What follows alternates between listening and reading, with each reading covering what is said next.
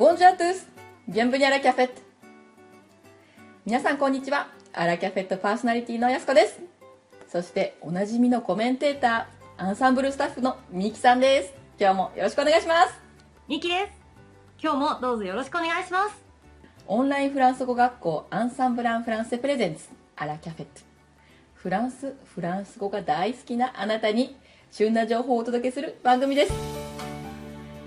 2月19日。第161回アラカフェは3つのラインナップでお届けします。まず1つ目は現在開催中のマントンのレモン祭り、そしてマンドリューラナプールというところで行われているミモザ祭りをご紹介します。レモンにミモザ、コートダジュールの黄色が美しい季節です。そして2つ目は先週に引き続きフランスを代表する日本人トップシェフ三浦義彦さんのインタビューです。トップシェフのご紹介の後はお腹が空いてきませんか？最後は料理の感想など表現する時のフランス語をご紹介します。フランス語ワンポイントレッスン初級編になります。こちらの3部構成でお届けします。ではまず最初に2月13日からすでに始まっているマントンのレモン祭りをご紹介します。マントンのレモン祭りはコートダジュールの3大イベントの一つなんです。以前にアンサンブルメイトさんがご紹介くださっていましたね。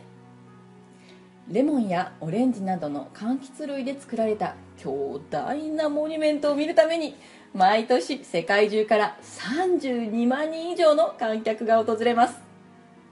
はい、このお祭りには毎年テーマがあります。昨年までの過去3年は15少年漂流記などで日本でも有名なジュール・ベルヌに捧げられたテーマでした。例えば昨年は必死の逃亡者という放題もあるこちらの作品ストーリーにちなんで中国への旅を特集しました。フランス語ではレ・トリブラション・ダン・シノワ・オン・シンという題で、ある中国人の中国における受難という意味ですね。へえ、15少年漂流記の原作者はフランス人だったんですね。知りませんでした。はい、フェスティバルのテーマが決まっているとその作品が好きな方も楽しめますね。はい、去年まではジュール・ベルネのテーマでしたが、今年は少々変わったようです。映画スタジオといえば安子先生はどこを思い浮かべますか？やっぱりハリウッドでしょうかね。そうですね。やはりアメリカのハリウッドを思い出す人は多いかもしれませんが、世界の映画を作る伝統的な場所の一つで、ローマのチネチッタスタジオという場所があります。皆さんご存知でしょうか？そう、今年2016年のマントンのレモン祭りはこのチネチッタがテーマになりました。安子先生、イタリア映画といえば何を想像しますか？私はあまり映画に詳しくないんですが、ニューシネマパラダイスってイタリアの映画でなかったでしたっけ？そうです、完璧です。日本でも大ヒットしたあの感動の映画です。かなり前に見たんですが、音楽も良かったですね。エンニオ・モリコーネの音楽ですよね。私、彼の音楽とっても好きなんですよ。ミッションやアンタッチャブルの曲もありましたよね。そうですね。安子先生、さすが音楽は詳しいですね。今年のマントンのレモン祭りはイタリア映画のさまざまなモチーフがレモンやオレンジの果実に表現され、夜にはイルミネーションで美しく飾られます。そしてアクターたちの素晴らしい演技や舞台衣装などとともに、安子先生が今おっしゃっていましたエンニオ・モリコーネなどの映画音楽も聴くことができます。とても楽しそうなお祭りですね。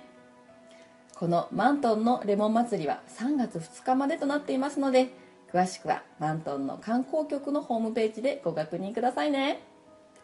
そして次は2月17日から24日まで開催されるミモザ祭りについてお伝えしましょう。南仏のマンドリューラナプールという町をご存知でしょうか？この地で1931年から続くこのミモザ祭り、開催期間中は街中が黄色いミモザで覆われます。春の訪れのようなこの美しい黄色は、寒い時期を明るく彩る冬の太陽と言われているようです。レモンに続き黄色のミモザ。この時期の南フランスは黄色が多いですね。そしてこのお祭りはミモザのノートルダム教会で行われるソワレで開始され、ミモザの女王投票やナプールの位置の中心で行われるパレード等イベントが盛りだくさんです。見どころはまだまだありますよ。土曜日の夜には数々のアーティストによる美しい光のパレード、さらに日曜日にはバタイユ・ドゥ・フルール、バタイユ・ドゥ・フレール、花の戦いと題された色鮮やかな花々で飾られたフロートによるパレードが行われます。こちらは毎回約12トンもの花が使用されるという一大イベントなんですよ。もう聞いてるだけでもう今すぐ行きたくなっちゃいますね。そうですね。みきさん、また取材してきてくださいね。はい。では続きまして、先週に引き続きフランスで活躍するトップシェフ三浦義彦さんのインタビューをお送りします。今回はその2回目です。前回はなぜと普通されたのか、そして修行後最初に働いた場所ペイバスクについてお話をしていただきました。はい、先週の第1回目のインタビューを見ていないという方のために再度三浦義彦さんの経歴をご紹介します。北海道に生まれ、15歳で料理の道に進み、ルシュラン・ドゥ・ピエール、ホテル西洋銀座、パストラルで修行。1998年、本場フランスで学ぶためとミシェラン三つ星レストランなどで経験を得て、2007年、ラ・ブルテッシュミシェラン一つ星獲得。2010年、オーベルジュでタンプリエシェフ就任。2011年、世界のルレーシャトーグランシェフ60人に選ばれました。ではこの有名シェフ三浦さんのインタビューをどうぞお聞きください。Alors, quand vous êtes venu en France, vous parliez un petit peu français ou pas du tout? Juste pour le, c'est pas parler français, juste le mot français, oui. Pour la cuisine. D'accord. Donc pour le travail, ça va. Oui. Mais si quand sortait en cuisine, oui. Communiquer avec les autres, pas possible, impossible. Impossible. Au début. Et, en plus, on m'a dit, première maison, c'était dans le Pays Basque. Oui.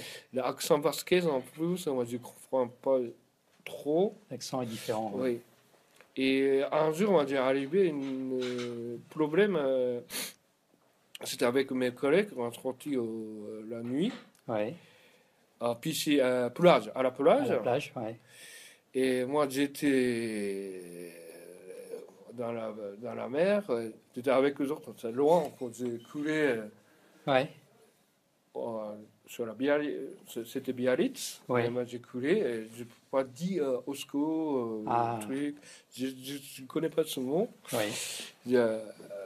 Obligé, moi, heureusement je suis là, ouais. Mais moi j'ai français, maintenant il faut apprendre à parler français. Ouais, parce que la mer à Biarritz c'est dangereuse, ouais, et on est attiré vers le large. Il y a des pierres, moi j'ai coulé sur la pierre.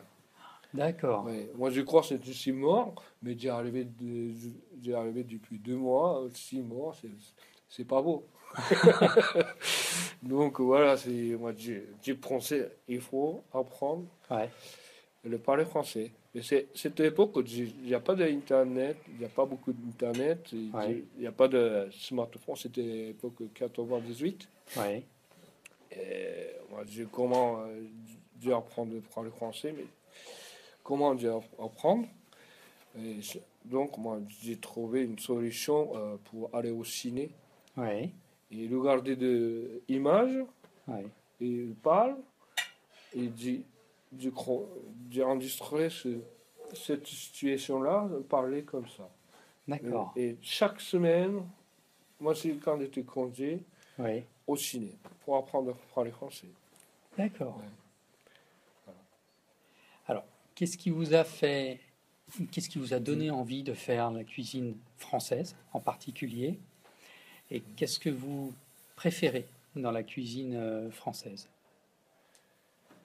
Quand j'étais jeune, ouais, il y a plusieurs de métiers de j'ai choisi plusieurs métiers. Ouais. Je suis coiffeur, je pense j'ai travaillé dans un... Mais j'ai choisi ça. D'abord, ça, j'ai aimé pour manger mutueux. Oui. Je trouve en cuisine française, c'est exceptionnel pour les... C'est cuisine japonaise déjà au Japon, oui, sur la gastronomie.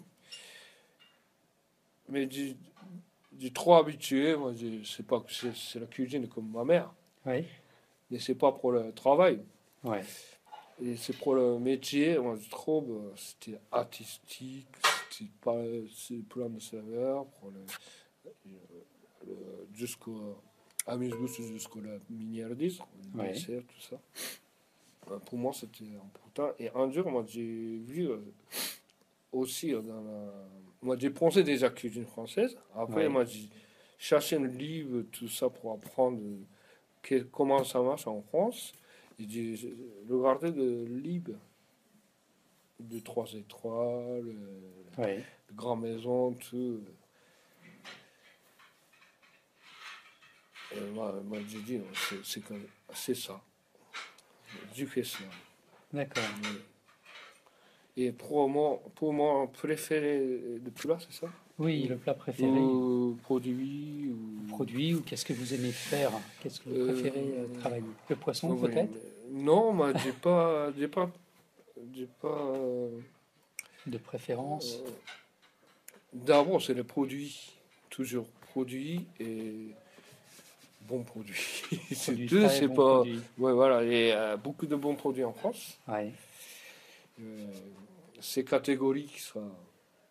C'est vraiment catégories différentes. Ouais. Il y a des produits chimiques. Ouais. Et des produits naturels. Ouais. Bien sûr, toujours naturel. Ouais. Par contre, là, en France, il n'y a pas beaucoup de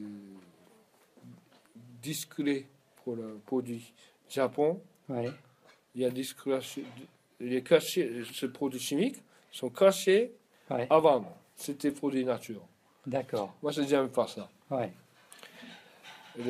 En France, ça marche pas. Mm-hmm. S'il fait ça, c'est un gros scandale. Oui. De suite. Ça, les gens qui trouvent de suite. Ça, c'est vraiment en France, c'était vraiment intéressé pour la nourriture. D'accord. Pour sucrer, ça allait tout. Mais par contre, mon préféré de viande, mon préféré de coquillage, mon préféré de... Non, tout. Pour moi, c'était tout.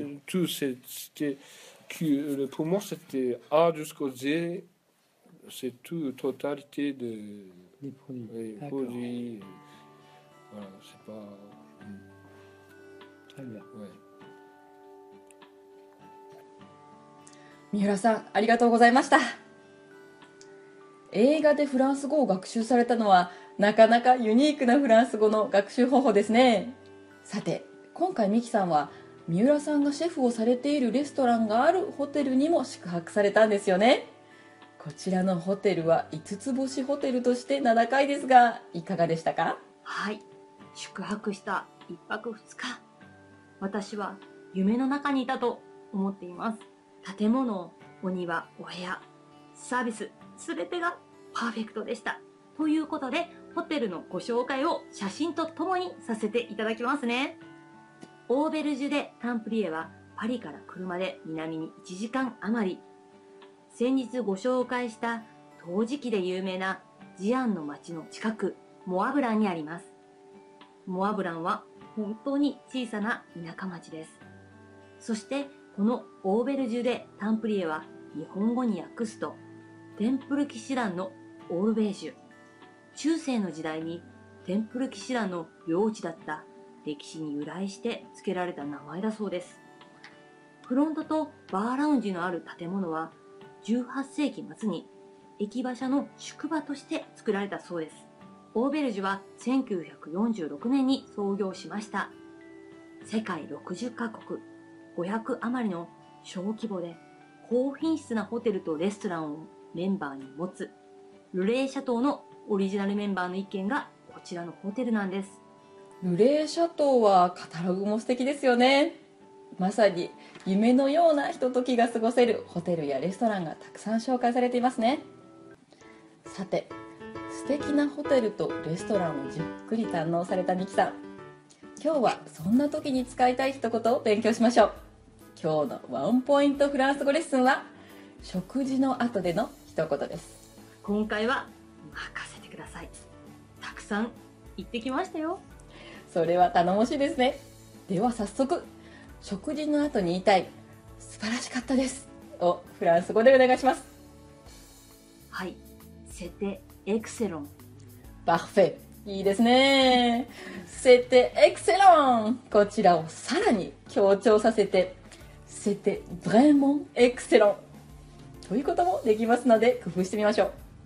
英語のエクセレント、エクセレントとカタカナでも言いますけれども、こちらをフランス語読みをしてエクセロン、エクセロンになります。エクセロンの他にもトレボンやデリシュという言葉も覚えておくといいですね。さらに Je me suis bien régalé、 お食事を堪能しましたよというフレーズも覚えておきましょう。題名同士が使われていますので、過去形はエートルを用いて整数一致も気をつけてくださいね。はい、もうヌヌソンムビアンレガレでした。トミュー、お食事の後にこうしたフレーズがさっと出てくると、お食事が一層楽しくなりますね。それでは今回はここまでといたしましょう。アラキャフェットを運営しているオンラインフランス語学校アンサンブル・アン・フランセは、フランス語を365日自宅で1回1500円からプロの講師に学べる学校です。フランスで叶えるあなたの夢、応援します。安子とみきがお届けしました。第162回は3月1日から始まるパリコレについて、そして三浦シェフの第3回目のインタビュー最終回をお届けします。それではアビアントー、オーバーオーバー。